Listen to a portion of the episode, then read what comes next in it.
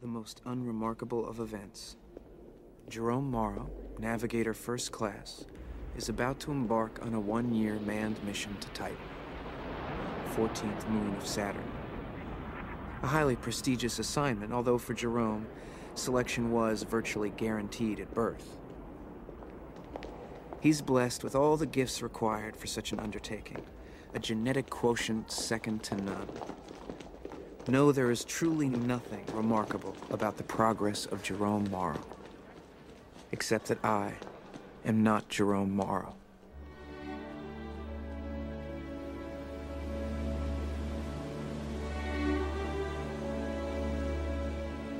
I was conceived in the Riviera, not the French Riviera, the Detroit variety. They used to say that a child conceived in love has a greater chance of happiness. They don't say that anymore. I'll never understand what possessed my mother to put her faith in God's hands rather than those of her local geneticist.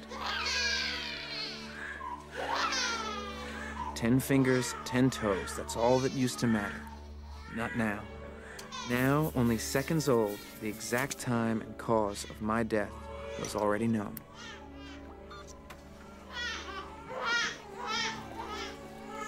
Neurological condition, 60% probability. Manic depression, 42% probability. Attention deficit disorder, 89% probability. Heart disorder, 99% probability. Early fatal potential. Life expectancy, 30.2 years. The name for the certificate?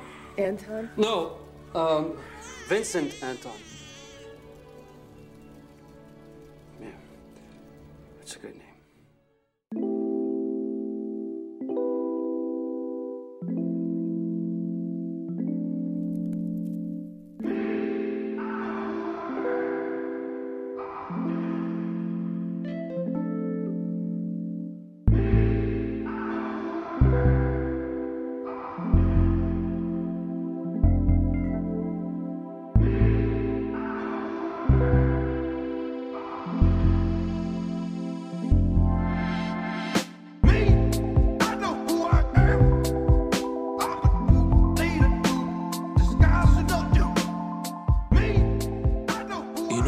World surrounded by movie podcasts, three men will risk it all to try to stand out from the herd.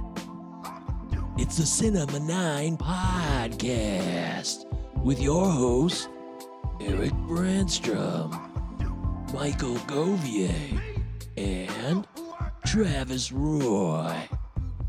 Coming to a speaker near you right now.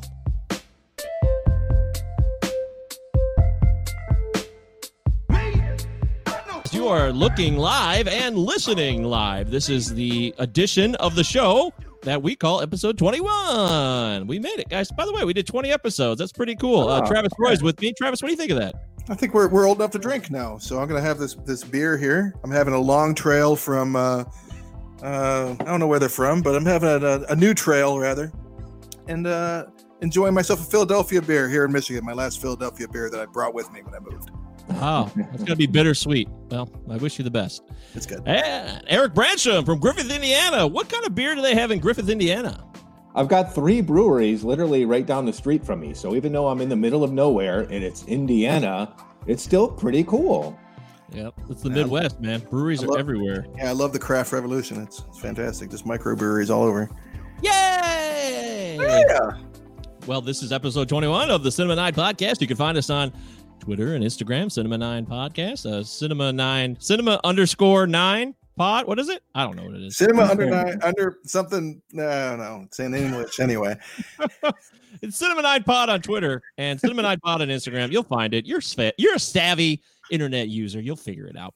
And of course, uh, you can email the show. Haven't had an email in a bit. We would love to get an email. Um, Every time we do this too, I think of um the old SNL skit when it was like the Robert Smith, like the from the Cure, like but it's like a phone sex thing, and he would be like, "Oh, I'm so lonely. Won't somebody call me?" And that's what I feel like every time we get to this part of the show. But yes, please, we're so lonely. Won't somebody email us and just ask us any old question about movies? We we would really appreciate it. please, Humor uh, us. We feel like please. losers. yeah, come on, check us out. It'll be fun. Uh, all right, so this is the Cinema Nine podcast, uh, gentlemen. We're going to do Gattaca. Gattaca is the focus of our Does It Hold Up 1997 masterpiece. Well, we'll talk Ah. about that as we get into the middle of the show, Hmm. and of course, we'll close with our quarantine viewing picks as we always do, because you know that's what the show's about, giving you viewing choices. Yeah. But first, we're going to open the show with biopics, biopics. and Running So- sorry. we all decided to come up with our own biopic that we wanted to see made or we wanted to create, right? I mean, I'm not sure what the parameter was on this, Yeah, but we, we were a little loosey goosey with the rules. I came up with a few this time. I don't, I don't know if we were supposed to like, you know, figure out who the DP was, who was running the honey wagon. Um, but uh, but uh, yeah, I got I got a few options. well, great. Kick it off, Travis. Go ahead. Well, first, uh, before I do that, I, I want to comment on that. This is like something that we've talked about doing for a long time, probably even well before we had the podcast. This has been like a recurring conversation for us. Like, who, what's biopic? What's biopic? Because we make the same joke over and over again. Do you want to see? And like, I, I always wanted to see. Um, I always wanted to see. Uh, well, they made Harriet recently, right? Um, about Yeah. Harriet Tubman, which I really wanted to see the movie about her, and uh, Cynthia Erivo was like perfect casting for her. And then they made this movie, just like utter fiction and completely not remotely based in reality almost. and then at the very end, they're like, they briefly comment on the super fascinating fact that she like ran a battalion during the, the Civil War, and they're like, and like make that like a, the last thing they say. Like, what? That probably would have been a good movie. Why didn't you make that movie instead of this fiction? Yeah. But I Yeah, always wanted to see one about her. Yeah, it was a bummer. Yeah, I didn't even see it because it seemed like it was just like Hollywood trash. It was, man. I mean, I'm glad she was nominated for it and stuff. But and then I, I've always wanted to see a John Brown movie, and now we got the Showtime Yeah. series coming up with Ethan, with Ethan finally. Hawke playing him. Finally. Very excited. And I've always wanted to see a Sammy Davis biopic, and Charles Murray is writing one right now. I don't know. I don't know who's gonna play him, but I'm. Uh, but those were the ones I've. If you'd asked me this like a year ago, these, these would have been my answers. Don Cheadle did a great fucking job in the HBO Rat Pack film. Oh man, he he would do he would do great at it again, um, if they cast him again. But they pro- they probably will shoot younger. Um, but so my, num- my number three here, I, there, I know in no real particular order. Actually, I've only got two. So um, since I already kind of talked about other things for a while, um, the one I want to talk about first is uh, there's a woman named Elizabeth Van Lew. Um, Ooh. she is a uh, if you're she's a historical figure. There's a book called Southern Lady Yankee Spy, uh, Southern Lady Yankee Spy, written by a historian named Elizabeth Varon. This is when I was becoming a historian. This is one of the first books I read that really uh, just kind of slammed into me because it was such a great narrative. This woman was a uh, she lived in the heart of Richmond and was like it came from like a, a well-to-do family and like had slaves originally as, when she was growing up. And then once she came into the money uh, and ran the household because um, she inherited it from her father, uh, she ended up being a spy for the Union and like uh, uh, and, and also engaged in all kinds of like uh, smuggling of, of slaves uh, out of Richmond and slug- smuggling. Uh, there was a very famous prison, Union or a Confederate prison in Richmond, and she would like sneak. Uh, she would either sneak stuff in like contraband into that prison, or she would like sneak people out sometimes. So she had this really fascinating life. And there was like a there's an alternate version of her in the in the Union. There was a Confederate spy that was also a woman like hooked into the society uh, upper society. So I think that that would make a great movie uh, ba- based on her book, and I think Kathy Bates would be ide- Oh. ideal for playing her. I, I- I think that there needs to be more movies uh, about women in their, you know, who over forty, for God's sake. Uh, let's put, you know, it doesn't all have to be Helen Mirren either. Um, So this is Hollywood, right? You're talking about Hollywood? yeah, yeah, I am talking about Hollywood, but I, I'd love to see Kathy Bates in a starring role again. And that's my that's my number two, I guess, out of two. Wow. Okay. Well, that is very detailed. I, I am curious. I would like to I see to look that. that up. Eric, uh, what did you come up with? You know, I got two as well, and oddly enough, they're both about uh drunk writers. So this should Oh, be boy. fun. Yeah, this would be, what, I mean, it sounds like a movie you wouldn't want to watch. Are you kidding me? That's like, it's like literally Did right up my alley. Uh, Did you watch that uh, Bukowski movie that Matt Dillon starred in? Did you ever see that? one? Factotum. That was Oh, pretty oh, good. Yeah, dude, it's- Factotum. It's pretty good. It's no barfly, but it, it's pretty good. Yeah. Okay. So, um, I, we never have really been given a good, uh, faithful biopic on the life of. Biopic. But yeah, I'm, I'm not saying that. I'm saying biopic. I'm saying it for some 25 years. I'm not. I can't go there. So we've never really seen a good uh, biopic on Edgar Allan Poe. Uh, I feel like I've seen like some dramatizations on like the History Channel stuff, but nothing really faithful in terms of Yeah.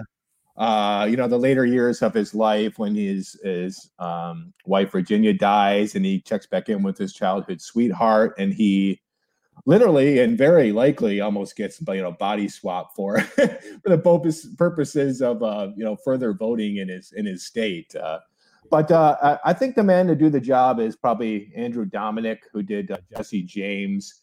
Uh, I'd like to see him uh, reteam uh, with his star from that, you know, one of his co-stars from that movie.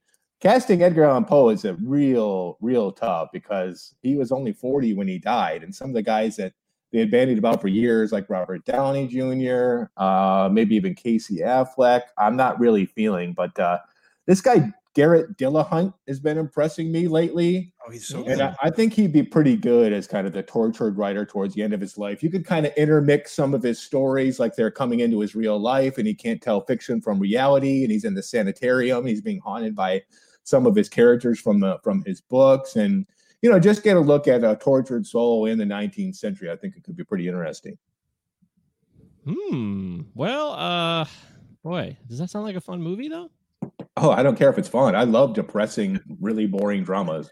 The- how- What about the Raven, where John Cusack played him, and, and like he was supposed to be like solving mysteries, and he was like playing Edgar, this version of Edgar, Edgar Allan Poe that was really famous in his lifetime. Does that sound good? That was shit, Travis. I, I figured it was. That's why I didn't catch it. wow. Okay. Well, uh, I, I'd watch your movie if you made that movie. I would watch it. It sounds like fun. Eric, if you make any Uh, movie, I promise I'll watch it. Yeah, yeah, absolutely. I'm always down for that. Uh, I, I had one, and I thought about this one a long time ago, so it's always been on my mind. Um, governor. Okay, so this guy's named Lew Wallace, and he was oh governor yeah, yeah, yeah. of the, The New Lincoln Mexico County Territory. War. Yeah, the Lincoln County War. He was a part of. He was familiar with Billy Kid and all that stuff. Billy the Kid in the New Mexico Territory. He was a governor. He was also a Civil War general on the northern side for the Union. And he also wrote Ben Hur, which is not my favorite book, but it's certainly relevant. So he has an interesting life. I find it to be a peculiar existence.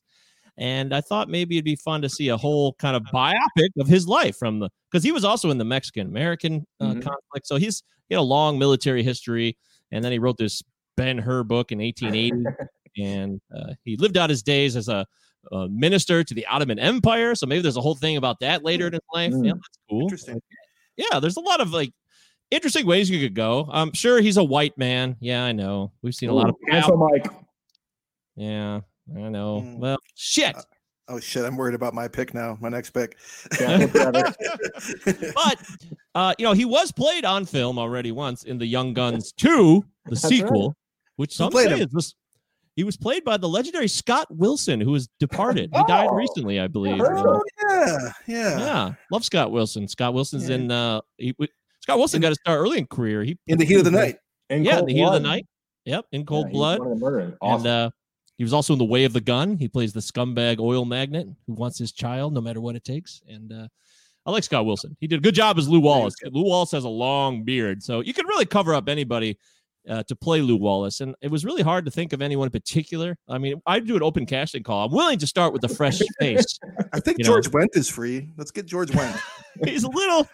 He wasn't as. Uh, I don't know if he's svelte enough. Uh, unless George had, you know, gastric bypass. I don't know. I don't know what George looks like anymore. But I, I, I'll have to check. I'll ask him.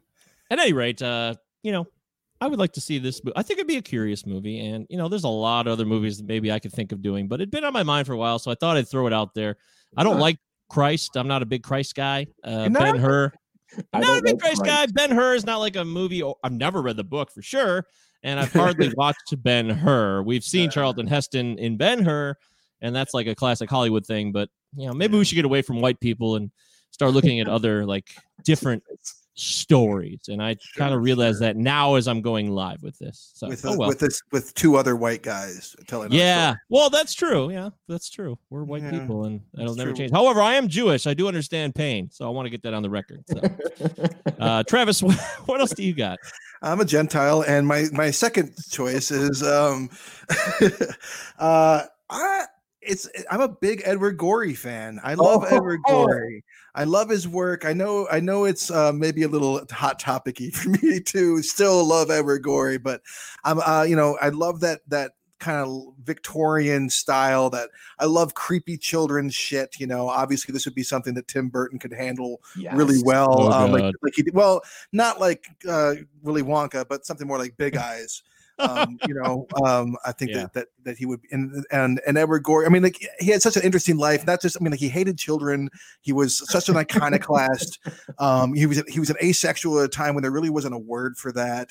Um, and I think that he'd be very. I think it'd probably make for a really nice, like you know, dramatic slice of life, like uh, portrait of, a, of an artist. And I think I'd like to see him played by. Uh, I, I could see John Malkovich or maybe Ed Harris doing that. Ooh. Yeah, I like that. Okay. Ed, Harris, Go Ed. Harris could direct. He did a fucking awesome job with Pollock. Yeah, it's true. That did happen. I did a detailed report on Jackson Pollock um, in high school. Hmm. That's fascinating. That is real interesting, Michael. Nobody cares about that. Why am I hearing- Hello? Hello? Why am I hearing myself? Yeah, I heard a little echo too. Why would I hear myself? I have headphones on. How am I have not myself? also. I have headphones on also. This is odd. That is odd. All right, well, whatever. Hey, hell, who knows what's happening? Anywho, uh, uh, Eric, did you have any more, or was that it? yeah, yeah, I got another one. So uh, the next film, okay, that's how I visualize it. It opens up on a rural country road on the East Coast, and an older man's walking down the street. Unbeknownst to him, a van is flying down the road.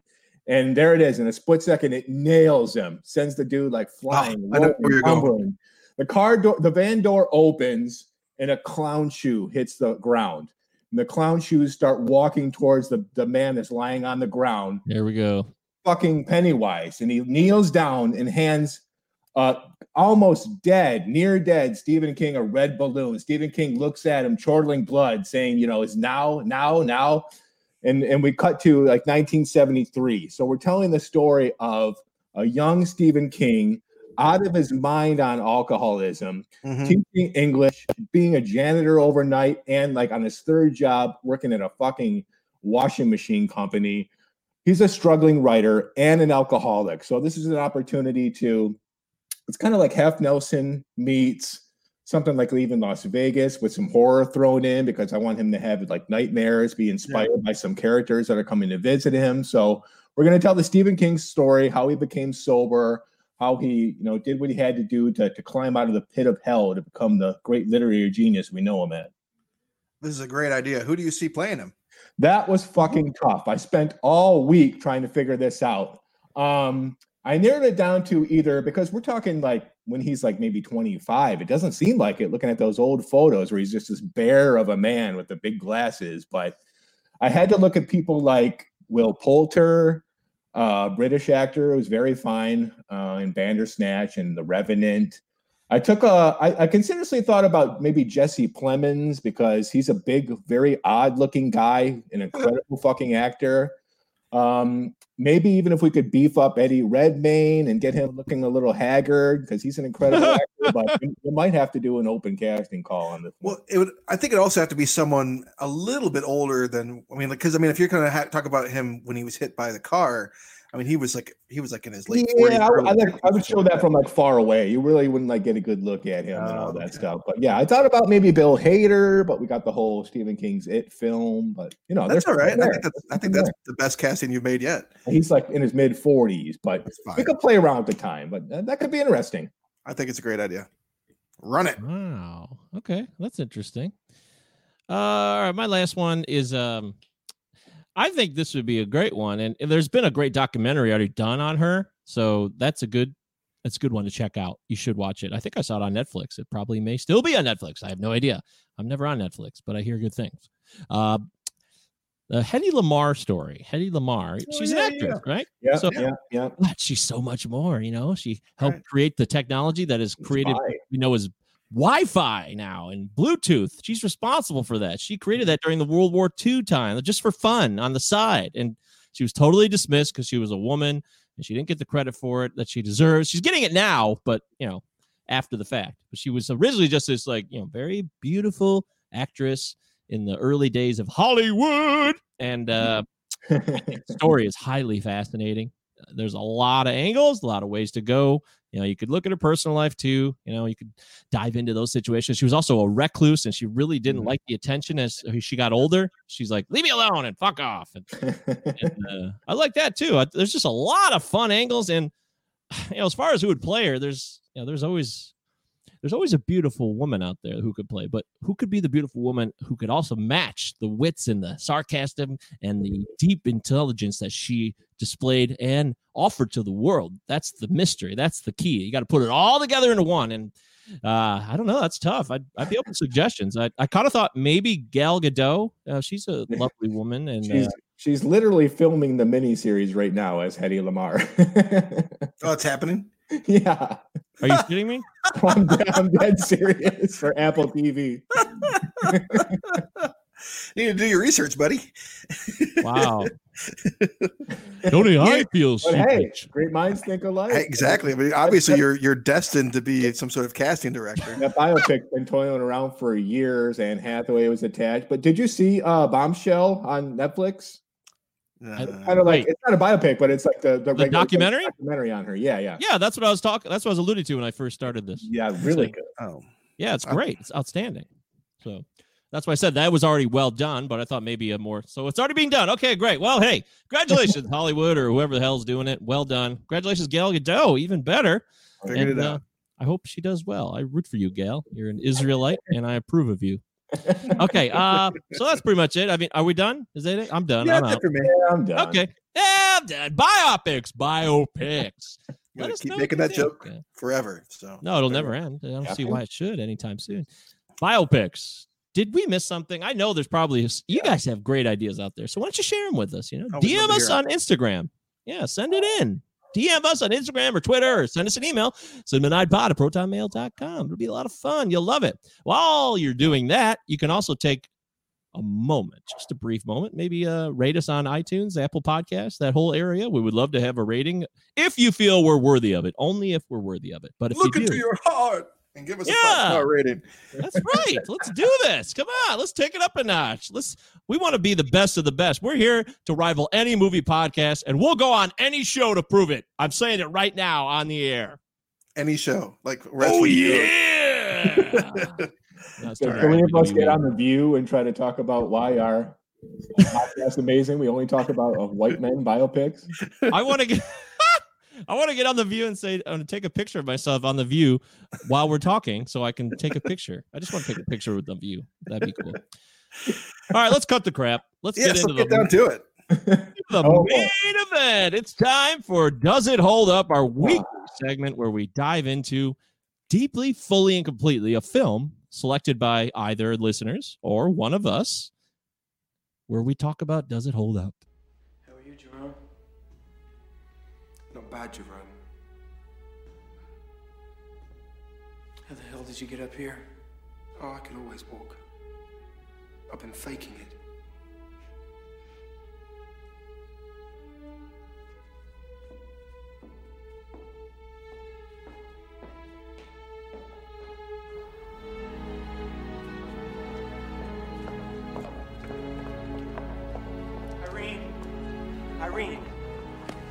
Touch me. Listen to me, Irene. I don't even know who you are. I'm the same person I was yesterday. I can't hear any more of your lies, Jerome. Oh, my name is Vincent. All right, Vincent Anton Freeman, and I'm a faith birth or a degenerate, whatever you want to call it. But I am not a murderer. You're a godchild. But we do have one thing in common. Only I don't have 20 or 30 years left in mine. Mine is already 10,000 beats overdue. It's not possible. You are the authority on what is not possible. Aren't you, Irene? They have got you looking so hard for any flaw that after a while, that's all that you see. For whatever it's worth, I'm here to tell you that it is possible. It is possible.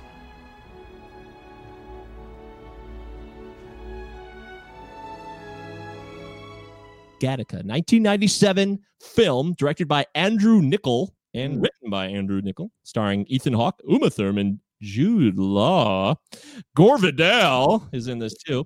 And uh, I had never seen this film. This is interesting. Uh, I got a lot to say on this, but you know, let's let's open it up. Uh, Travis, this was your choice. It was. You forced us to watch this, and uh, I watched it. Why? Why did you make us watch this? Do, you Why rec- did, I, why did I force you to watch this movie? do you recall where it all began? Do you remember the first time you saw it? Did you watch it on VHS or did you see I, it? wa- the? I watched it on VHS. I missed it in theaters. Um, and it was one that I remember catching on VHS, but like I, I don't remember when I first saw it, but I, I know that it was one that like it very kind of it, it really quickly became one that was just one of my favorite movies. Um, and it has like for a long, long time, whenever asked, like, oh, what's you know, what are your favorite movies? This would be one of the ones I would throw out in my in my pat answers, you know. And I would probably watch it once a year or more for a long, long time, but I had not seen it in I, I don't remember. I don't think I I don't think I'd seen it in the last seven, eight, nine years or so. I, I'd gone probably the longest of my life without watching it. So I've been wanting to watch it for a while, and then I kept on thinking, well, I feel like it'd be a good one for this podcast, so I deliberately held off on watching it until yesterday, and uh, and I have things to say about it. I do believe you. So yes, Eric Branstrom. Do you remember the first time you saw this film and what was your initial reaction? Uh, I I very much remember because it was last night. I I I I've never seen this before. I, You've I seen- neither one of you guys have seen it. I kind of remember maybe seeing it. I just fucking completely forgot all about it. So I was I was really excited to to rent it and chime in because I I love another movie where Ethan Hawke really wants to uh, go to space, and that's Explorers. So I was excited to see if he could go two for two. Well, we both had never seen it before, Eric. It was our first viewing. I uh, I too watched it last night. Oh boy, Uh, I've heard a lot about this film. It's built up a reputation, and it's not. all right, hang on. I'll, I'll get into that in a second. Okay, so I had never seen it before. It's interesting. I was immediately hooked in, so I will say that, and it was a very, very um, uh, enthralling film. It sucked me in, and I was fascinated from the start because you don't know what's happening at all. I had no idea. I'd never had any spoilers. Somehow, I had managed to get by 23 years, no spoilers on this film at all. So that's cool. But of course, as always, we like to show you what uh, people think of the film on IMDb. Did you look up the rating, Travis, or did you have care to venture a guess? I'm going to venture a guess. I didn't look it up. I'm going to say it's probably like six point one. Six point one. Eric Bransham. Yeah, I'm not far off. I'll just go oh. 6.0. Well, gentlemen, you might be happy. Well, Travis may be happy to hear this. Seven point eight. Very point eight. All right. Wow. I would give it a ten. It's a Holy ten for me. high ranking. Very high ranking. That's almost three hundred thousand uh, ratings. That's pretty good. That's pretty damn good. And then on the Rotten Tomatoes, the most elite authority on movies there ever was, uh, eighty-two percent for the critics, eighty-seven for the audience. The audience likes it more than the critics. Wow. So, Okay, I have to say, I'm really excited to hear from the critics themselves in 1997 because I read that Ethan Hawke and Andrew Niccol struggled with the marketing department to find uh, a favorable, you know, quote line to put on like the posters and the cover box because they weren't kind. Yeah, uh, I could see that. I actually thought about this when I watched the movie. Like, this is a hard movie to market because it's all over the place. But we'll get into that. Uh, here's a couple thoughts. Uh, we have uh, let's see, let's try Jack Gardner from the Rochester Democrat and Chronicle. A smart and stylish cautionary fable. Seven out of ten.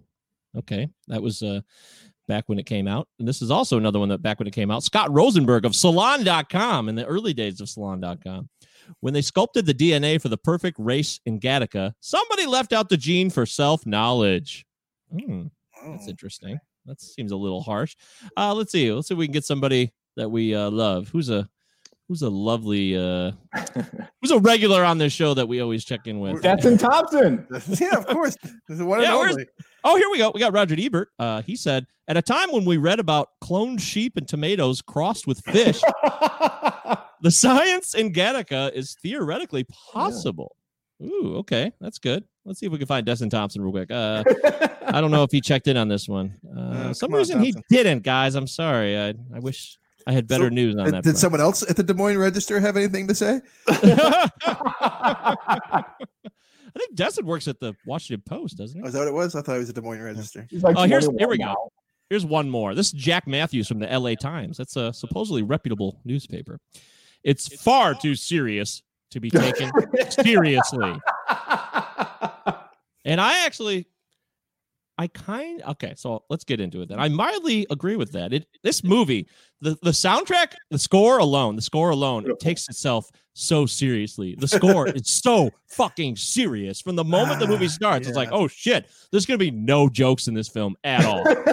There, you're you're right about that. I don't think there's a single moment of levity. Maybe well, Jude, Jude Law maybe has one or two, but yeah, um, yeah. but the and I, I I'd said on the last episode that the, that the po- that the score is one of my fa- is my favorite of all time, and I still feel the same. Wow. But uh, more, more like I, I, the themes, the hooks, you know, like the big moments, um, really, really, really stick with me. There, there is some moments where the score is really sweeping and kind of saccharine, and maybe just a melodramatic and a little much. I'll, I, I will grant that on the, that on this viewing, I did I do agree with that. But um, but there are moments of the score that I think are just uh, transcendent, and other people agree. Interestingly enough, if you if you watch the the the Trip series with Steve Coogan and that other British man who is more famous in Britain than Steve Coogan, but whose name I don't know, uh, Rob, Trip, yeah, Rob. The, Rob, be something. Rob, the, the the Gattaca score, Michael Nyman's piano Oh, version God, of the yeah. Gattaca score is in, is in like all of those movies. Weirdly enough, Oh, is that what that is? I wouldn't have known that yet because Yeah. I watched the trip, but I never seen this film. So yeah. uh, I know there's a guy with 12 fingers in this movie playing the piano. So that's Mhm. cool. Yeah, Uh, 12 roses next to him. Ah, okay. So yes, the score takes itself very seriously, and it does look beautiful at times, like when they're walking through when uh Uma and Ethan are walking through like the whatever the hell Yeah. that is, watching Everything. ships go off at night and the sun's coming in in the morning. That that's Uh, pretty cool. I'll give yeah. them that. Uh, Eric, what do you think of the score? Is it beautiful? Gorgeous. It's like a uh, it's like a digital symphony. I don't remember hearing anything like it in the late 90s. We heard this is kind of when Moby was coming up and we were getting into that kind of electronic uh, thing in terms of actual film scores. So Yeah. Techno. uh, yeah, I, I remember hearing this sampled in, in trailers and stuff. So I had like that kind of deal going on going in, but it was one of my favorite parts of the movie for sure. And Michael Nyman has been doing incredible work for forever. In fact, we're probably going to be talking about him next week. Hint, hint. Ooh, hint, hint, hint. Oh boy! Oh, that's exciting. Uh, okay, so so I had never seen this movie. So my first introduction to Jude Law was really like uh, Enemy at the Gates, like Yeah. 2000 ish. And See, for uh, me, it I was this. Yeah, see, I totally missed this, and this was I thought when he showed up, it was gonna be like, oh, he's like a bit part for a second, but he plays like a totally legitimate role in this film. So this truly was his big first like American film, Yeah, and third uh, lead. I mean, yeah. And he, do, you know, he's doing his Jude Law thing. He does a great job in this film. I'll give him total credit for he that. kills it. He's so cheeky. Yeah, he's always, oh yeah, very, very cheeky. Solid job, Jude. Yeah, Congratulations. No one does like a pouty, mopey, like pissant better than Jude Law, but in, Yeah. in a good way. In a good way. Yeah, And totally mastered it in Closer. That's where he finally mastered Yeah. it. So. And I will say, I mean, let's. I mean, while we're on Jude Law, I will. I will get to the meat of this movie for me early and get it out of the way. Which Please. I am a rubbery crying mess at the end of this movie. Every time I've like ever watched it, I weep like a fucking baby. And I, and I thought maybe this time I wasn't going to do it, but I did. Uh, because every time when I see the, the Jude Law in the incinerator and you see the metal with the two brothers swimming on it, I'm getting Spoiler goosebumps alert. just talking about it. Hmm. Yeah, well, I, I really would hope people watch Damn. the movie if you're. my Um, hair on my arm is standing up, and I didn't even really care for the movie. it's so powerful that, that moment of uh, just him reaching and and yeah obviously it's like there's no mechanisms to keep you from doing that okay fine we can we can pick it apart but um but the but the symbolism the moment of it of, of him taking his own trip at the same time as as is uh, vincent gets to the stars it just uh gets me every fucking time You don't miss your flight, Vincent.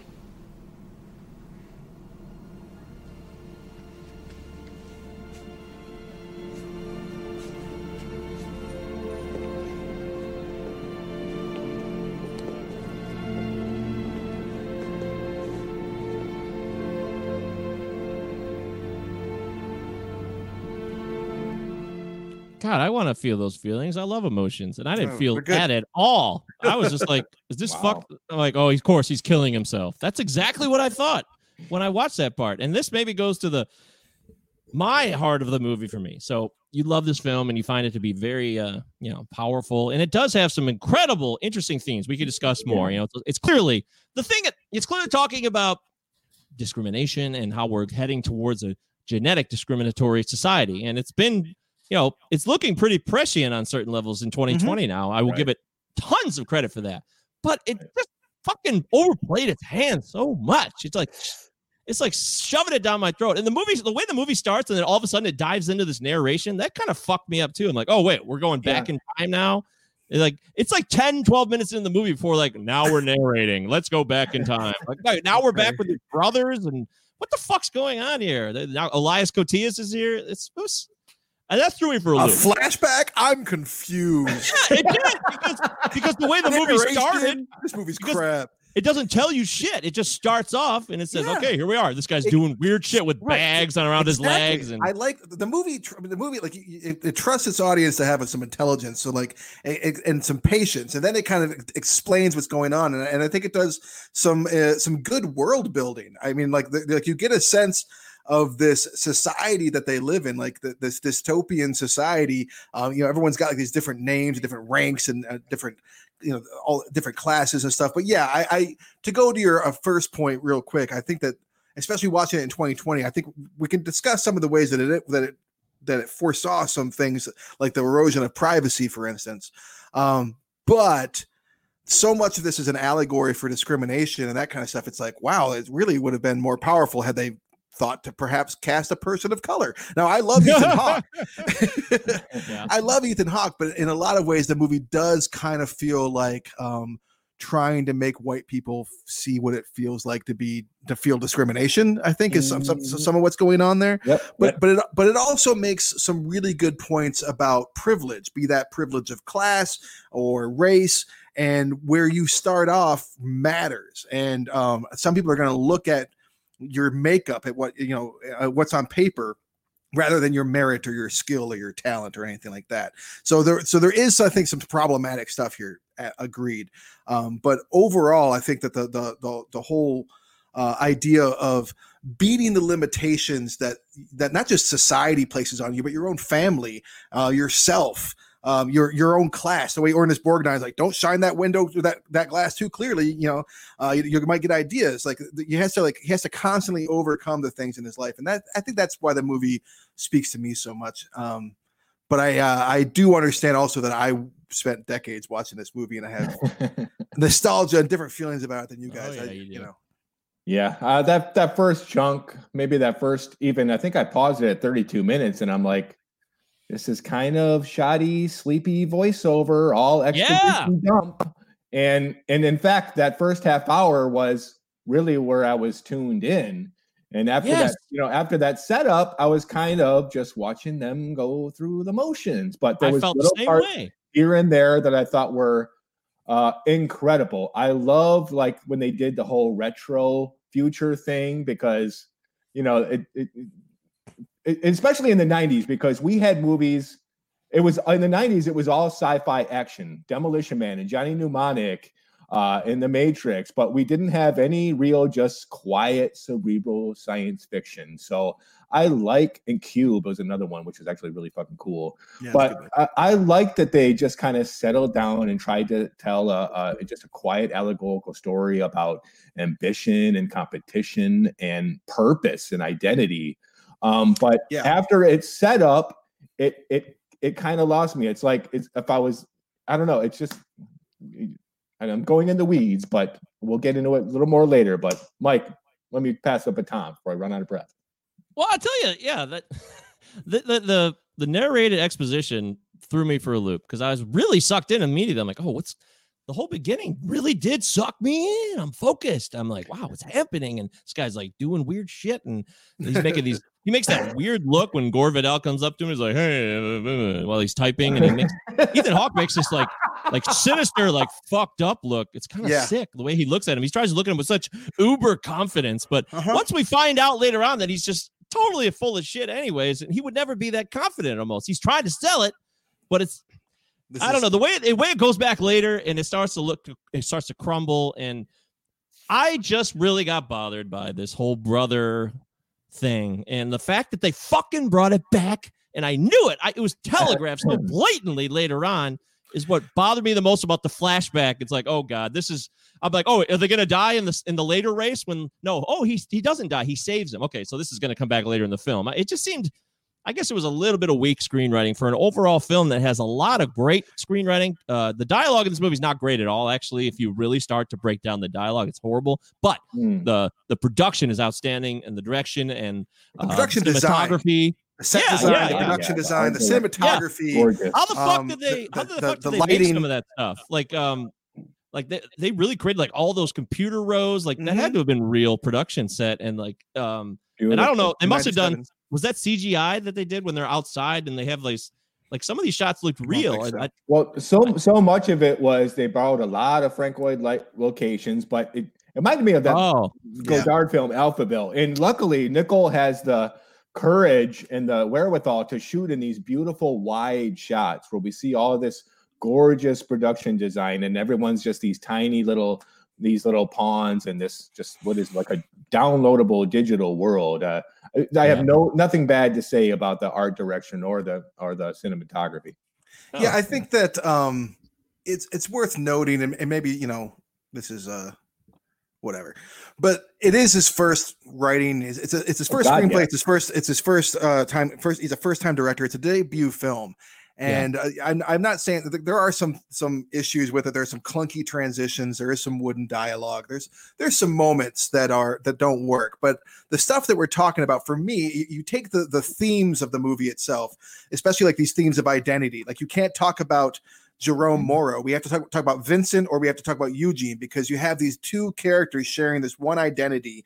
And um and I there's there's so much going on with in terms of like eugenics and all this other like this Frankenstein kind of science stuff that we can do, but it's all it's all buoyed by this gorgeous cinematography, gorgeous architecture, gorgeous set designs that just that keep it to me make it uh, hold up in ways that maybe some of the things like make me ignore some of the things that you guys are talking Mm. about because it just is so visually gorgeous to look at through most of Yeah. it. It's the greenest movie I've ever seen in my fucking life. I mean, there's just so much green in this So wait, movie.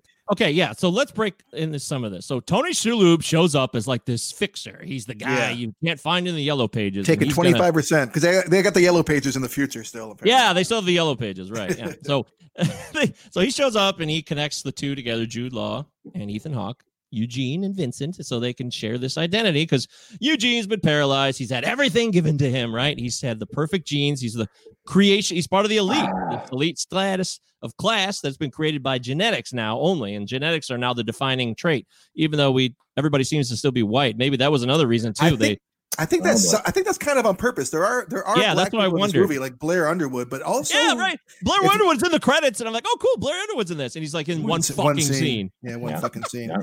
And he plays a geneticist, but I but like I was kind of struggling with that too. Like maybe like I mean there again there's black people in the movie, but there's there's like in the future does everyone program their kids to be white? Is that what's Well- happening in this movie, or is just or is it just like a really fucking white movie because it's Yeah, from, I'm uh, not sure, because when maybe he- a bit of both. I don't know. when he takes off. By the way, what about this? So when he finally takes off in the ship at the end, is he wearing a fucking suit? Like a fucking suit in a They wear rocket ship? suits. They wear suits. Like, it's like the, I mean, Not a space suit. Not a space suit. A fucking business okay, suit. all right. Listen, uh, remember in the beginning of the movie, it says the most unremarkable thing in the world is happening. Jerome Morrow is supposed to fly to Titan. This is not a remarkable event. Like, like to them, space travel is not something that you put a space suit on. It's a like almost like a business trip. So I mean, like, yeah, that's why he's wearing a fucking suit. Okay, so remember, you know that place. bear with me, but you know that place, Dave and Buster's. It's like this arcade. Yeah, Of course. When I was like twenty, you couldn't get into Dave and Buster's unless you were with a tw- at least someone 25 years old. And I wanted to go there so bad. I was already a grown man.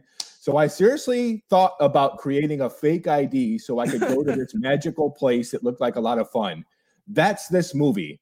This guy wants to go to space and he has to literally like basically like create a fake ID in order to go there because it looks fun. I don't know how much they get into it at the beginning. He wants to go to Saturn's moon. there's not enough of a payoff for me. I don't get this whole, uh, you know, Yeah. Yearning to go to space. It should have been something different. It should have been to get out of this world that he doesn't agree with. Something.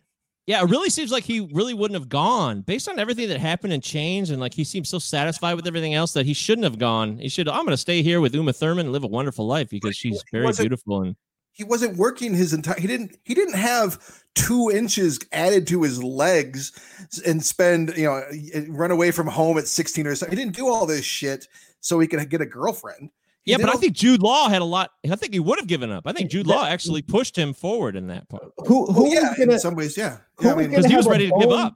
that Who's gonna have a bone saw taken to their legs so they can go visit Ti- Titan? That- He that- would. This guy. this guy did Yeah. this I guy don't did agree with it. because Yeah. he's driven Yeah. but i mean I, I think that there's also other allegories that can be made about this movie as well there's this there's this point where um, ethan hawke says to tony shalhoub he says i'm going to give it 100% and he says that'll get you halfway there and he's very serious because you need two people giving 100% to live one life and that's now that's today you need a two pe- two person income to really live in properly in today's society i think you need like a married couple I, I think there's a, there's all kinds of things I think that kind of like run through this movie where it's like uh, um, maybe it's intentional, maybe I'm reading more into it than, than is there. But that was one of the things that stuck out to me. And as someone that you know, I mean, eugenics is kind of what I study as a historian in a lot of ways. It's what I Right. read in my dissertation on.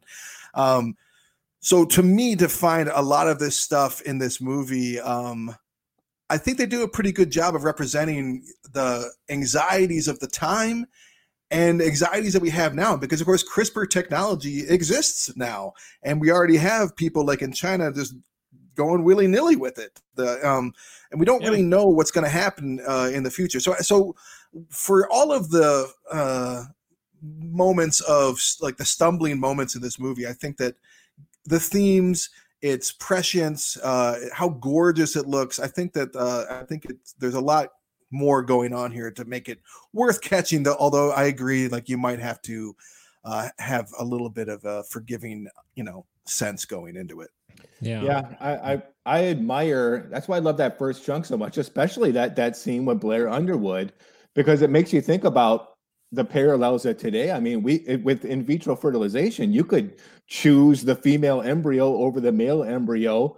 You know, 20, 30 Right. years ago. Uh, I I mean, so that's just one small particle about what's happening right now. And you want to talk, you, you want to pretend there's not gender discrimination in the workplace nowadays and that we're not giving equal pay to women just based on the Y chromosome. Yeah, no, Right. you're right. That's all true. Uh, this is Cinema Nine Podcast. This is a philosophy podcast. We talk about social issues and we break down. no, I'm just kidding. Cinema Nine Pod. This is the movie podcast where we look at films. Uh, hit us up on Cinema Nine Pod, protonmail.com, Cinema Nine Pod, Instagram and Twitter. We're discussing Gattaca. If you just tuned in, and this isn't a radio show, so it's very likely you just didn't tune in Yeah, because fast forward 42 minutes in you know, maybe some people they just you know they get willy nilly with it and they just randomly pick a point in the show and jump You're in like the willy-nilly. radio show. I miss radio. I wish podcasts were like radio. Did Anyways. anyone else think that Alan Arkin like like stumbled onto the set and read Yeah! his lines off his Yes! co-star Okay, so that- forehead? Yes, he is he is hopelessly miscast in this movie i will come out and say it i mean like underutilized and miscast like he, he doesn't like It's like, yeah. what am I doing here? That's what it Yeah. feels like. It's like It could have been- it could have been anybody. Boys. Wow, Alan Arkin's here. Cool. This did you guys uh, did you guys catch ken marino in yeah. movie? Did you catch Maya Rudolph? Did you catch Maya Rudolph? Yeah. no i didn't catch maya rudolph where was she in it So the delivery, uh, she's one of the nurses when the baby gets delivered. Oh i missed it yeah. And I But I did miss Ken Marino. I did miss Ken Marino. oh yeah he, he was the uh the, the tech that wipes the lips. You, can't, you don't even see him. You see his reflection. he, let, he has one line. You can just see his reflection. Yeah, that's oh god, that's a good point. So speaking of wiping the lips on this shit, all these moments where he should have been busted, he should have clearly been busted, and it goes on way too long. Like uh, it starts at the very beginning, so the eyelash gets sucked up. Okay, and it starts. Which hang on, what a fucking shot to go! let- Quick shout out to the uh, to Slawomir Idziak, the cinematographer, Thank you. to, Thank to you. go from to go from Ethan Hawke in movement to this eyelash, which admittedly was probably a bigger eyelash than an actual eyelash, but still like the the technical difficulty of doing something like that, unreal. oh, that's pretty cool. I give you that. But it starts there, and then it's like, oh shit, the eyelash, I'm fucked, it's over. And this guy, but this just goes to the part of the movie where people don't look at photographs anymore. Okay, so it's hard for us to. Maybe that's one of the difficult things about this film is it's hard for me as a human being because we look at photographs, we can clearly still see people and we tell the difference between them. but this actually goes. This also goes to facial tech uh, facial recognition technology and things that Mhm. are going on now too. How it's being misused and people are being accused of crimes based on the technology that they have not committed. That's a current issue in our Yeah. society. Yeah. And now in this movie, it's all about hey, we wouldn't even look at a photograph. We just know that a facial recognition technology and your blood and all. We have all this stuff that just instantly covers who you are. So it doesn't even matter if you you. We know you are you. And, I- no one and no one even looks at the pictures, which I right. think That's is- what I find hard to. That's why No, it's I- hard for me to. that to me is the whole point. That to me is the whole point. I mean, like, not only did they they sweep up the, the eyelash and they're like, oh, there's an invalid. Obviously, he's the murderer. Right. Because this this goes back to like Victorian ideas of like this is a this is a genetically not genetically but like this is a uh, inherently inferior, Inferior. human being human being Yeah. so they must be the criminal Right. Yeah, his picture's plastered all over every desktop in that room that day. Right, He's right, like, right. "Oh, I'm fucked. I'm so fucked." Nope, you're not fucked because nobody looks at pictures anymore. and then Gore Vidal walks up is this the flight yeah, line Uh oh, uh oh, oh, just kidding, just kidding. But- Come but- on, but- cheesy amateur hour. All right. So on one hand, I kind of agree that like, all right, like how the fuck these people not recognizing Ethan Hawke here, right? But on the other hand, I, I like I think if there's an important moment that happens where where Ethan Hawke hands off a cup to Ernest Borgnine, and Ernest Yeah. Borgnine's like, uh, "Have a good evening, Mister Morrow," because Ernest Borgnine just doesn't see Vincent anymore. It's impossible. Like no one can like no one sees it like because like the the, the their brain just rejects it. The idea that someone of of lesser because it all it all reveals their own prejudices that someone of lesser caliber of lesser worth that they could possibly be at Gattaca it Yeah. just it's But- impossible to them like But the it's same, that the not too distant way future. It's not, so I guess I thought it would not be that too far ahead in the future. So I still feel like photographs would have been. I don't know. That's why when it says not too distant future, maybe I took that too literally. Then that's something I should ignore. But I often wondered, in that point, did all these people get paid off? I thought there was a payoff scheme going on here with the doctor and Ernest Borgnine and everybody. Because when he goes in for the blood sample and he pulls out quick and then just hands them a blood vial, it clearly implies that they're in Mhm. cahoots. but but well Xander is in cahoots you got you picked up on that right Well, he's an ally. And He's an that's what ally, I right. love about that. Wait, but when did we find that? So Borgnine's not an ally. He's just a Borgnine's not an ally he's a How am I supposed to know that? Goofy Well, old man who's friendly. well you know from Xan- you know Xander because at the end of the movie the, we, we're calling him Xander I don't know what the character's name Xander Berkeley at the, I mean he, he, doctor. Great Xander Berkeley. the, The the great Xander. Berkeley, uh, he, who, who admires Ethan Hawke's penis. In the beginning of the movie, um, He before he admires his penis, doesn't. he, he says to he says to him, um, "Did I ever tell you about my son?" And he Right. brings it up throughout the thing. So Right. we're we're getting hints early on that like Xander knows he's been helping him all along. He knows that he's a borrowed ladder because his son, because like a lot of people, it takes like a personal experience before it can actually Yeah, develop yeah. empathy for a situation. But because his son has this this condition, even though he was supposed to be perfect, um, Xander, who's in charge of this shit, he, I mean, he says to him like, for the record, guys that you know, guys that are right-handed don't hold it with their left. He knew from the start. He Xander Berkeley, like this never could have happened without Xander Berkeley's help throughout the way, but he didn't realize it that he was helping. Right. Yeah. Um, this whole future world is fucked, and it's sad. You know, the, the Jude Law character, I, I make fun of him for being this mopey pissant, but he is probably my favorite character in the film because what's so sad to me is it is even if you're a valid, if you're a disabled, you're screwed for life to the point where you know you you you don't even have any opportunities anymore, even if you're so you know quote unquote this perfect human being. Um, it, I don't know. I lost my train of thought, but Oh, lost my train of thought here. Oh, I I'm, got not- I'm definitely having much more fun talking about this movie than I did watching it. I guess I'll say that and see you guys pick it up. Oh, I kind of thought you might. I mean, like, like I, I was thinking more like Mike because I, I didn't know that you hadn't seen it either. But I do feel like it's the kind of thing that, like, on a on a viewing, what's going to stand out to you is probably the music, the somber tone, and the like the the um you know the, the important themes i guess but like the more you start sussing it out the more you think about it the more you can get to these all right like for instance to go back Okay. to mike's point about um the, the the kind of retro futuristic thing going on. They- They got like this perfectly the you know I was conceived in the in the Riviera, the Detroit variety. This perfect car that looks both like 70 or like 50s, 70s and the future at the same time. Um they like they are talking about the way that the FBI, for instance, has or the intelligence in Yeah. general has Uber. beca- right it's all like this yeah it's all invaded our lives like the, the surveillance like that's why we have these hoovers the j Edgar's, uh you know anton's the only one that doesn't wear the hat but there's but there's all these but there's all of these um Anton. right there's all these references going on like about the ways that this world the gattaca world it is a mirror of ours right? Like it's it's it's it's there's a there's um we are like Niccol was seeing our privacy be eroded. He was seeing um the ways that privilege determined uh our our, our the, who who we are in society that kind of stuff. And so like any good sci-fi i think that like it, it resonates because it's talking about our reality not not this world that he's built Yeah, yeah, and it it comments on the state of music and art and literature. I love that music. The date, I never really got too much into the romance of it, but I do like the fact that they're making a comment on what music could be like in a future world. Well, you'll have genetically genetically manipulated musicians, but this, the music will sound beautiful. Uh, any good sci-fi is going to create a very textured world like that. It's not just going to be this future world where people are walking around in in alien costumes. Um, Ah! you know, uh, we haven't really talked much about Uma Thurman, who's just spellbinding. She's like a living Botticelli painting in this, but yeah, but she's she completely kind of uh, underutilized. mannequin in this, Underutilized. Yeah, it's totally mannequin. and yeah, Underutilized, and that's why the fall in love dialogue comes into play most with her character. By the way, yeah, That's why feel- absolutely. yeah, I'm just not buying it. I mean, the, the love isn't because of his plight or this growth and understanding about his dreams or vulnerability. It's yeah. purely circumstantial because he's a nice guy, he's good looking. right. And it's No. mostly symbolized, real quick, real quick. It's mostly symbolized to me in that moment when they escape the dance club and then they are hiding and they're calling out for Vincent, and then she's like, "Let's just make out." What? No. She says, yeah, she says don't. She she asks don't him who's word. Vincent. Then she says don't answer yeah, because- because the be- word. because that's And they make that, kind of like Eve in uh, uh, our our last film in North by Northwest. Sorry. We have we have a character here that I, I think that she is drawn to. Him. She's drawn to him in part because she suspects. I mean, I think that she might even at one point suspect that he's the killer. She suspects that he's a borrowed ladder. We know that.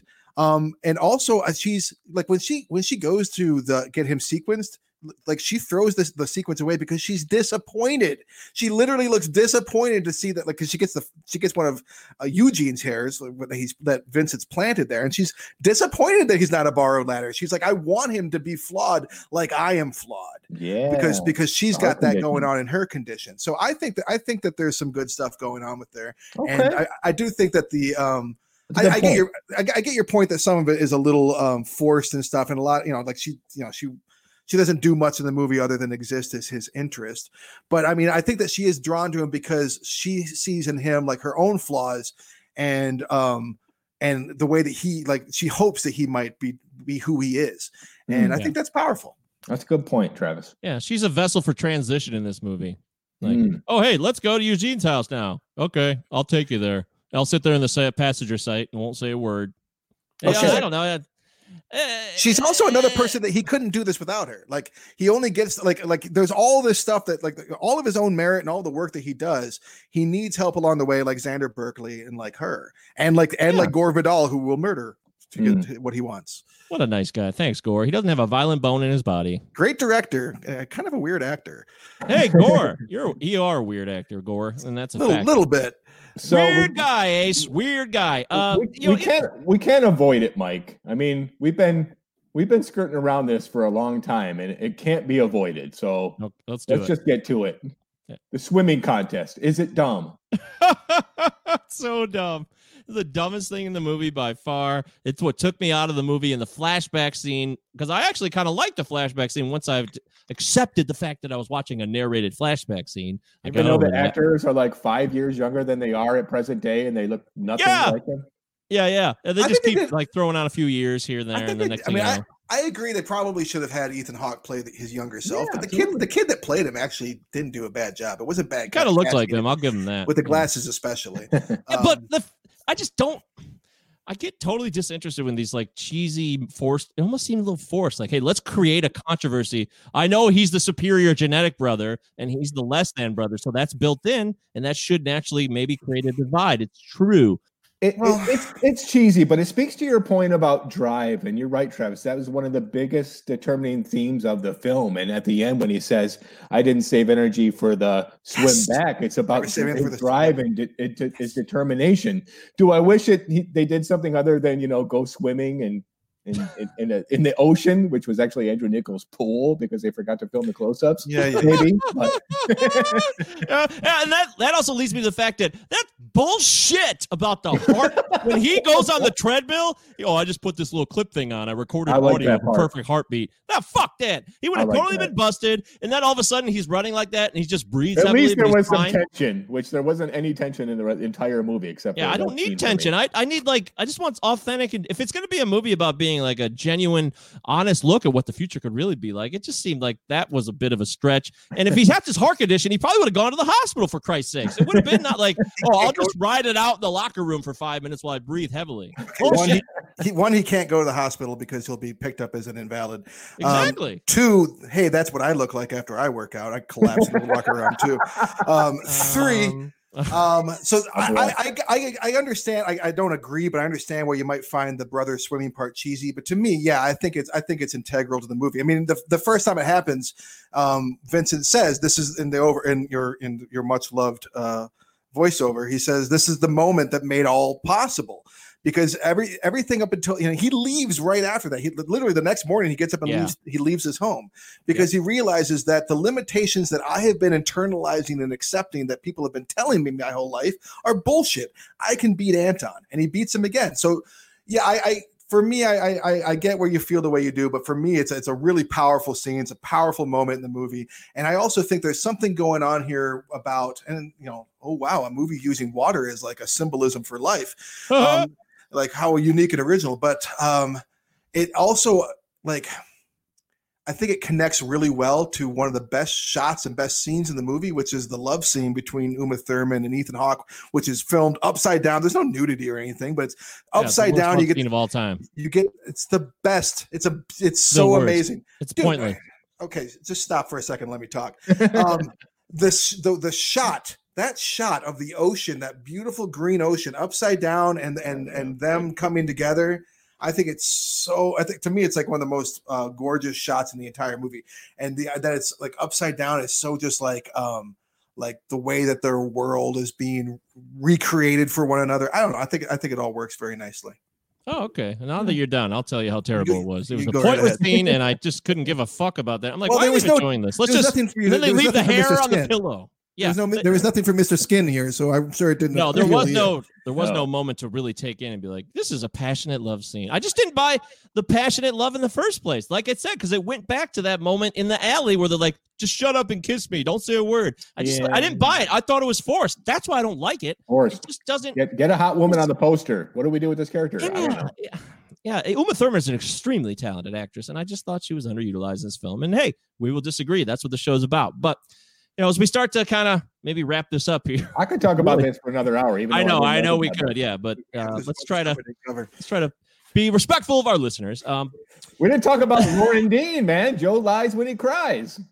Joe lies. We didn't talk about What Dean about Norris Anton? either. Dean Norris Let's- popping in. Right. Let's talk about. I want to talk about the fact that the brother actually ends up being the detective in the end. Vincent?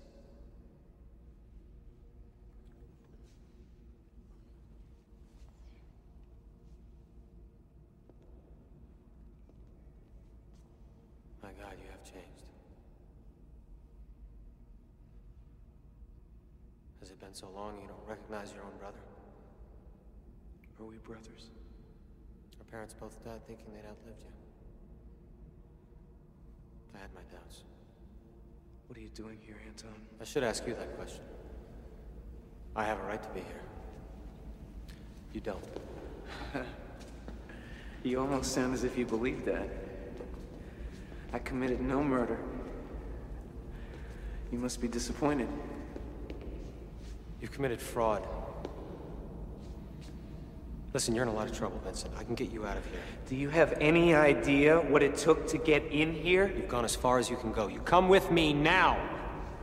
There are still a few million miles left to go. It's over. Is that the only way you can succeed, is to see me fail? I'm telling you. God, even you are gonna tell me what I can and can't do now? In case you haven't noticed, I don't need any rescuing. But you did once. Well, you've got all the answers. How do you explain that? You didn't beat me that day. I beat myself. Who are you trying to convince? You want me to prove it to you? It's not important, Anton. It's forgotten. I'll prove it to you.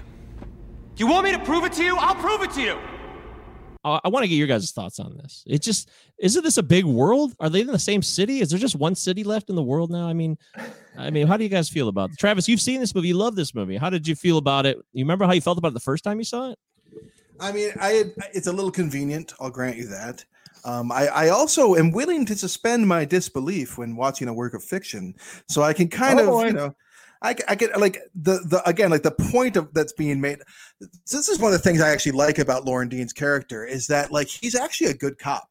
He's actually like I, I think it's like I think it's actually important that he's one of the only guys that the only guy that's not wearing a, a hat in the Hoovers because he's actually doing good procedural work. He's the only one that's like now what motivates him, you know, obviously is probably um, his own feelings about his brother, but he's like just because there's an invalid here doesn't mean he's the killer. He's the one that's like let's let's look again at uh, the corpse. Like he's right all along. And then, but what's interesting to me about it is that once he re- figures out that like his brother is not the murderer, which he didn't think his brother was the murderer, he still wants to take him in because there's still like this this desire to control, this desire to like uh, lord over his brother, like his his uh, supposed superiority, like the, his ego that drives him to do this. It makes him be like, "You want me to prove it? I'll prove it," and, and then he still like almost dies yet again. Um, so I think that like it's an important character. I, I don't, I'm not the world's biggest Loren Dean fan. I don't think. Yeah. You're like Mumford? I love Mumford. I actually do. did like Mumford quite a bit, but I I, love yeah, Mumford, but I, you're right. I he's, think he's yeah. This isn't my favorite. Like he's not my favorite part of the movie by any. I don't means. think he's a very good actor. I think I he's was like a, thinking while I watched the film that it would be kind of interesting to tell this story from his point of view. I remember that was a topic from a few weeks ago because the fact is we've got a valid that's a detective in, Uh-huh. in the police organization. So are all cops valids? Do you guys think fucking bumbling caricature of a whatever the fuck he was, Alan Arkin was a valid? yeah, I, think he felt like he was. was. Maybe not, Yeah, I think he was. But That's that- why. that is- uh, that- that's why Anton was in charge. He's a yeah, valid. that, that he- could be a very even though he's younger. commentary. I mean, Oh, that's Yeah. true. Hello, everyone. Nice to see you. I am your detective for the evening. Please don't leave the premises. I said nobody leave. Am I speaking in some kind of strange foreign language? Check for hair. Check lenses. Check dentures. I want napkins. I want cigarette butts. I want the saliva off teacups. That's a familiar face. Check them out, will you? Yeah, for me, it it was a little convenient, and I- I did have to wonder, like, is a detective kind of like a schlubby job for this supposed super being as a valid? Not if he's the director. that off Not if to- he's like the leader. If he's like the guy running the he's a big show. shot. Yeah. Got you. Because Gotcha. everybody reports to him. All those other guys are wearing hats, and they just are. And they and they set being that up morons. earlier. He says, you know, "Let- let me take it from here because I think he knew who Vincent was from the the start, and I, Yeah, I did. did kind of like it. In the whole movie, let's be honest, if we look at this, like, it, it kind of reminds me of like just like a really good pulpy short science fiction story Yeah. they, that they stretched out, Uh-huh. but but has a lot of merit in in in in its integrity and its storytelling. It's got a lot of narrative problems for me, but but but yeah, let's let's we're, we're reading very much into it and it's fun, but you know, I'm I'm leaning towards you know, maybe some more positivity as we get it all out. Okay, that's fair. All right, so let's let's wrap it up, gentlemen. Let's finally give our bottom lines. Uh, I think uh, I think we know where Travis stands. I mean, add anything you want to finally add, Travis, in your closing thought. Yeah, I mean, I I- don't have a ton to add. Admittedly, I think I've I think I've made my case. I I Um, I, I, I, propose movies generally when it's my turn that I think you know that, that I think will hold up, but I'm not entirely sure. And I and admittedly, this didn't hold up quite as well as I thought that it would for me. Oh, I mean, oh. I mean, like it's I, I still love it, but it's, as I've said before in the show, I, there's something different that happens when you sit down with a pen and paper and like kind of pick a thing apart. Um, so I noticed some of the clunky transitions and stuff that I hadn't noticed before, and some of the stuff that we've talked about already. But yes, I, I overall absolutely feel like this movie holds up. I, I, I, um, I hesitate to use the word masterpiece that Mike used earlier, um, but I do think that it is one of the most visually gorgeous films from its era. Um, I think it has Right. important important themes, and I think that um, I, I like Ethan Hawke quite a bit, and I think that Oh, this is one of the better yeah. roles for him. I think that if you like if you like Tony Shalhoub and Elias Koteas, these kind of Oh, small, yes. Like and, and Xander Berkeley, like this movie's peppered with really great character actors, and of course Jude Law. Um, this is just a really, I, th- I think, I think it's a really beautiful role for him. I mean, it's it's a tragic role. Um, so for me, yes, this movie holds up. Okay, well that's solid, and you know it does have a seven point eight on IMDb. That's a very high rating, so it's universally approved. Eric, what do you think? Oh, I've really, really enjoyed this conversation. And you, you know me, no one flip flops more than me. I mean, the more we talk about this, I, I might even take another look tonight. I got the rental for 48 hours. But the, the fact is that, you know, we, we live right now in 2020 in a world where the, the elderly have these suggested designated times to go buy milk and eggs. Okay. We get temp checks before we can walk into a Target. So this stuff is coming. All right. So it it's important that we think about it, ruminate on it. I'm glad there's a film that was surrounded by fucking dumbass movies in the 90s that took a chance. And God bless this studio. I forgot who it was that took a chance on this director Miramax. who went on to make beautiful work. He wrote The Truman Show. I actually like that movie Simone. Lord of War has Love Lord of War. in it. Um, and he made a whole career out of these technological what ifs. The film has this operatic beauty that can't be denied. Uh, it's it, it's got it predicts things like electric cars and this is and that's that are you know something we to- still talk about to this day. This Sławomir Idziak, whoever he is, he shot a lot for um, I think Peter Greenaway, but he shoots it like this pulp tale from this futuristic jazz age that's that you can't deny. Okay, um, so there's a lot of merit in it, uh, and aside from a few maybe narrative issues, I think we got a pretty good movie that just didn't sink its claws into me enough. Beautiful. I think So does it hold up or not, dude? Say the words. make a choice, take a stand. I I gotta say, I I, I think it does hold up. It's, it's definitely worth worth ah, checking out. In 2020. Oh, you made Travis's day. Congratulations. Uh, I think it's real simple. This movie. Well, you say definitely doesn't holds- matter now. Oh, uh, never mind. You, you think it holds up? I'm very interested in what you have to say now. Look at that. Change of tune. By all means, go on. Yeah, please. This is Double trash. down.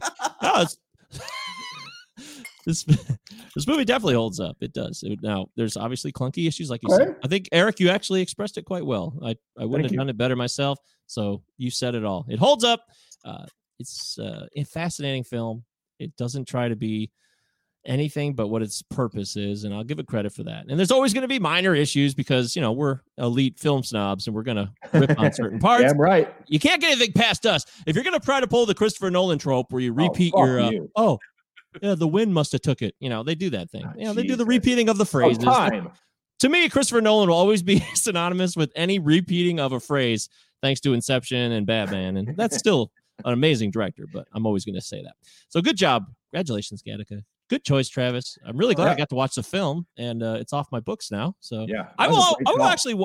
Yeah, I will watch it again because I want to see right. maybe. uh Maybe it make tonight. more emotive. Maybe I'll buy in more if I get a couple watches in me. So. Yeah, being that you guys had never seen this before, and you know, we're we're entering it fairly critically. Like I do think that when we're watching the show for the a, a movie for the podcast, we feel like we're going to approach it a little differently. So your Yeah. second viewing, I'd be curious to I- hear what you have to say it- about that. One last thing I'll say is I probably could have used a co-writer on, on this one because it was Hmm. script and, dir- and direction, the whole gambit. But maybe sort out some of them bugs and you got me. Okay, fair enough. All right, this is Cinema Nine Podcast. That's our breakdown of Does It Hold Up for 1997's Gattaca. Not to be confused with the similar film, but actually, it's not similar at all. It was called Attica. It was about Attica. It was an HBO real Attica.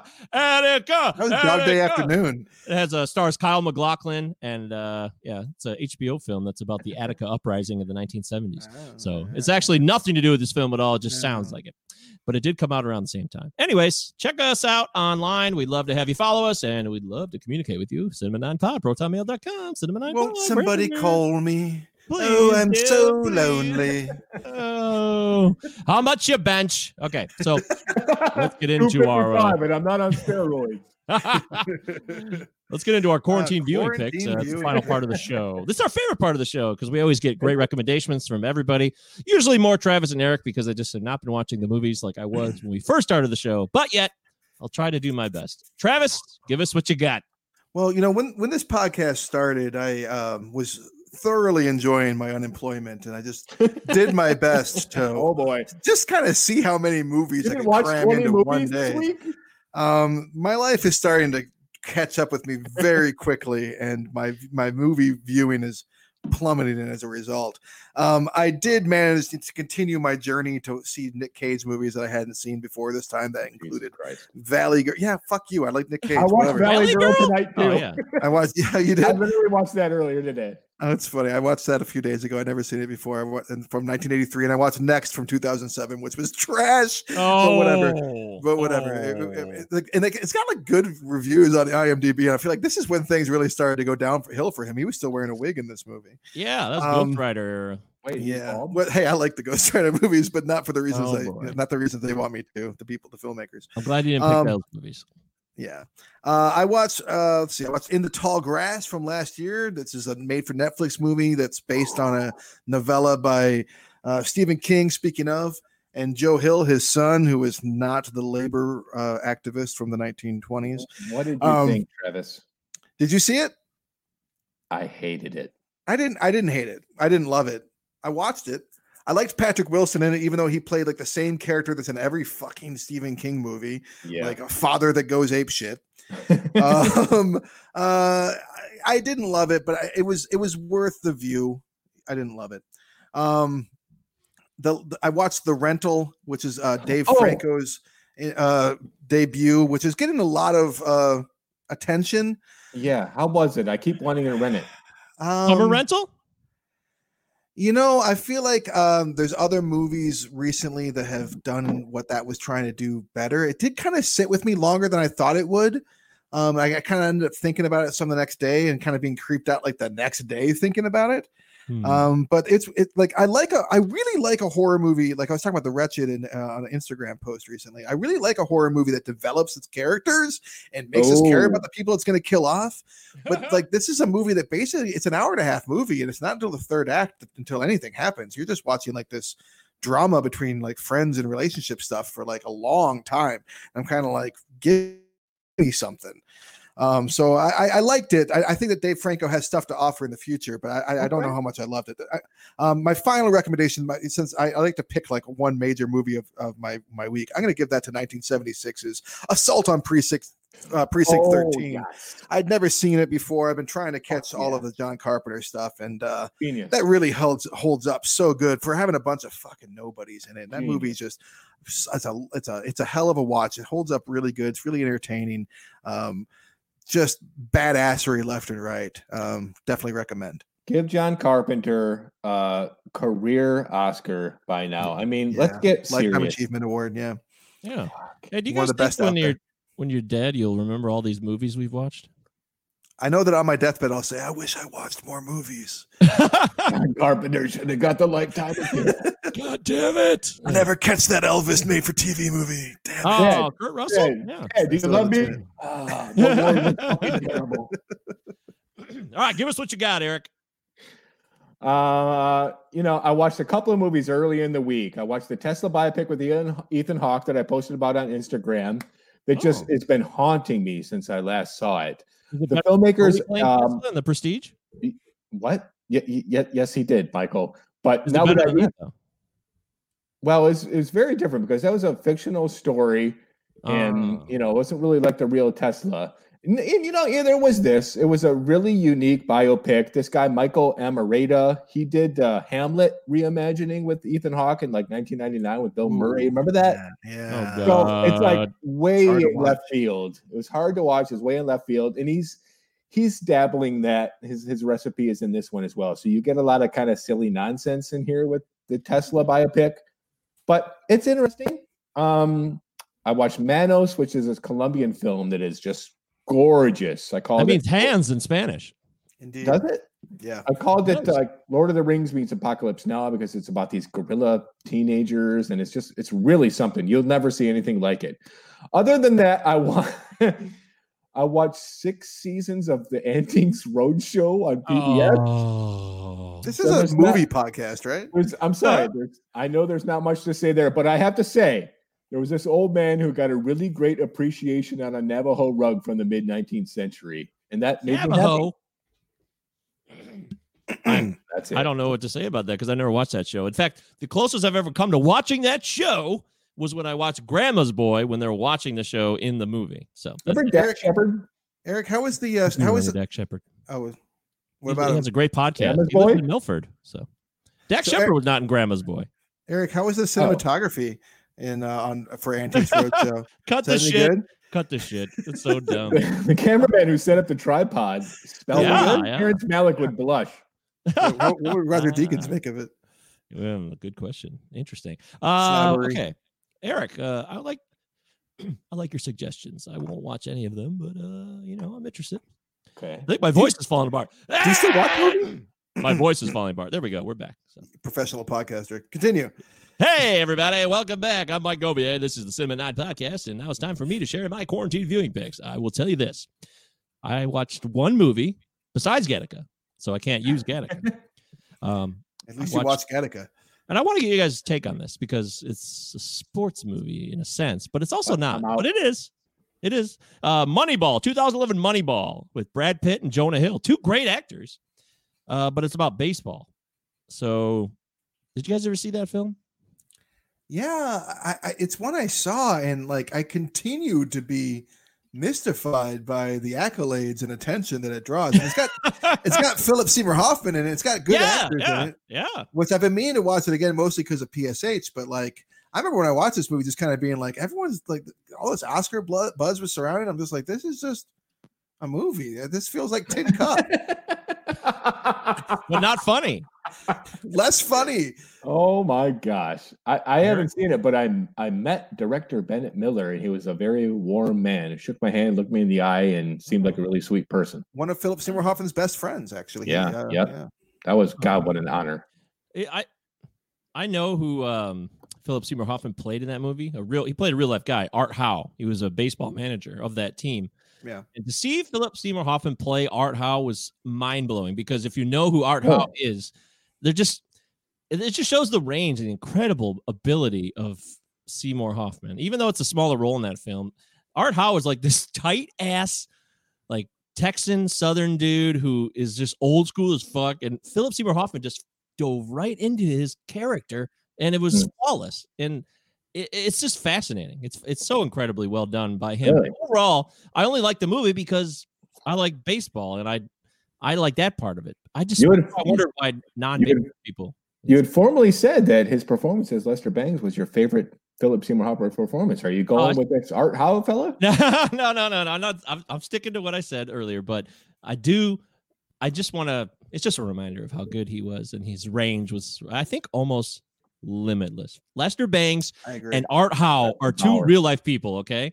And they're on the opposite spectrum of humanity. Trust Right. me, they're Right. so far They apart. couldn't be more like a super conservative and like a super rebel. It's yeah, and he nails it. So that's just makes me sad now, actually. But uh, anyways, yeah, that was what I watched. I, I I blew through Moneyball and I liked it. It's not an Oscar film by any means, in my opinion, but I I do like watching it because it just kind of flies by and it takes you inside what's going on the world of baseball, which you don't. That guy, uh. Chris Pratt in that one of the Yeah, that's when he was starting to blow up. It was Yeah, yeah. 2011. He played a guy, another real life guy. So, yeah. I think I need to revisit that one, especially. yeah, I mean, anything with I've Philip. Seymour Hoffman, I'll rewatch. Yeah, Brad Pitt's really good in it. You know, he does a good job. So I'll give him credit. And Jonah Hill's the fat Jonah Hill in that one, and I guess usually people prefer the fat Jonah Hill as a Best supporting to actor nomination for that movie. for Moneyball.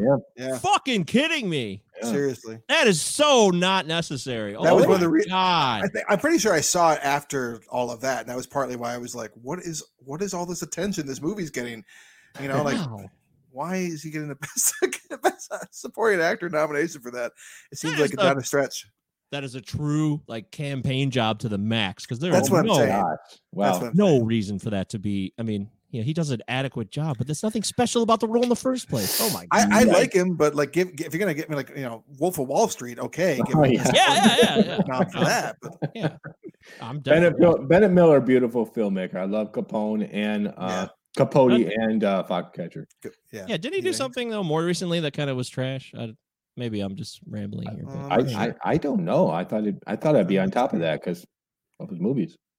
yeah. okay, well, that's it. Those are our uh, recommendations for the week.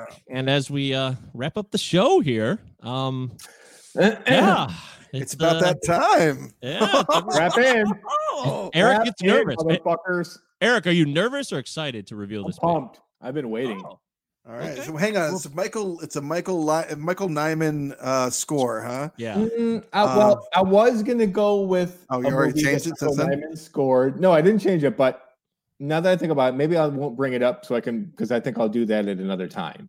Oh, Oh. okay. all right, good. I mean, the movie Well, I'm going with, I've always been going with. So I was gonna be like, well, I was gonna go with blank because Michael Ah. Nyman, but now I'm going with this. okay, Uh, well, the floor um, is yours, okay, sir. Take okay. it away. Travis, you, you'll like it. Don't worry. I would like it. What I, I like doing the podcast. I'm gonna be What happy. about me? What what. about me, man? Mike, Mike, who knows? It's we're staying in 1997, if you can believe it. All right, Oh, this wow. is Shitting cla- me? this is classic Cinema Nine podcast, right? We're not This going back to 1959. All right, we're not fucking around anymore. We're staying. LA in- Confidential? we're staying in 97 where you loved it when it came out, but do you still love it? It's going to give us an opportunity to talk about David Fincher without having to fucking talk about the Fight Club and all in seven. Uh, We're talking about the game. The game. Oh, The game Michael Douglas and Sean Penn. Oh, dude. There's a lot to talk about. Nice this, movie, choice. this movie was movie was huge back when we were. I have not it? seen I Seniors. think, it, I think it was long. underappreciated when it came out, and I think it absolutely is going to surprise a lot of people. Well, I got good news for you. Uh, even though everybody, all my friends, including Travis and Steve, like everybody I knew, seemed to have a copy, a VHS copy of the game. There's a reason for that. I'll talk about next week. It's But really I had- funny. But I never actually watched the whole movie at all, so this will be exciting Oh, for me. I'm. I'm I'm pumped. I think this is going to be a great opportunity Dude, to talk about. David Fincher. the problem is that- talking about all the other Fantastic choice, Eric. Yeah, it's a great choice. Unlike Gattaca, though, I don't have a. I kind of know like what the movie's about, though, so it's kind of Do you, spoiled, though? But You're Well, 40 yeah. now, man. You might think differently about the father son No, no, I- no, no, that's cool. I'll look at it a different a different lens. It'd be awesome. I do have an awareness of like what happens in the film, but maybe it'll be still fresh. We'll see. So it Could be great. I'm excited. This is a great choice. This is a good choice. I, I I can't wait to watch this film. I'm looking forward to it. I've been wanting to watch it for years. It's been on my list. You guys are nailing uh, movies for me to cross off my list. Thank One movie at a time. We're gonna we're gonna kick off 1997 for you, and then we'll get And to next week, next week I'm going to choose Strange Wilderness. of course you will. Can't wait. I really just, I really do want to pick something that's so fucking dumb that I have to make you guys watch it. But Nature calls. wanna- We're gonna do nature calls next week. I also don't want to waste my opportunity. They only come Bone. around every four weeks or so. So, All right. All right. Well, hey, cool. So next right. week it's on game. the, The game. game. Michael Douglas, uh, Sean Penn. Sean Yep. Penn. Yeah. Deborah Kara Unger. Um, what's that old dude? Uh, is it Udo Udo Kerr in Armin that Mueller movie? Stahl. Oh, Armin Mueller Stahl. That's who's in it. He's, oh, he was so good. All right, I'm looking forward to this. Let's let's talk about it next week though. Great. Sounds good. All All right. right, well, you've been listening to the Cinema Nine podcast. Thanks for tuning in. Check us out online. Please uh, give us a rating on, uh, you know, the iTunes world, the Apple Podcast as it's now called. We would really welcome it. We're trying to make a difference in the cinema game. One movie. Won't somebody rate me? Yes, please. Anyone. Listen, beautiful English accent of the one and only. By the way, I didn't know this was a David Fincher movie, so that's fascinating. I thought I knew everything about So David much to Fincher. talk about. So underappreciated. Holy shit. Okay. Uh, yeah. So check us out next week. Watch the game in the next seven days. Take a picture of yourself watching a VHS box copy of it and send it over to us. DM us on Instagram at Cinema Nine, Cinema underscore Nine, Cinema Nine underscore Pod, or whatever the fuck it is. Cinema Nine underscore podcast. There it is. Thank you very much. And of course, Twitter, we're on there, and you can watch the show. You know, if you've been watching, some people came through and watched. Thank you for watching the stream. This is the podcast. We are done. Thank you so much, everybody. Well done, gentlemen. Godspeed.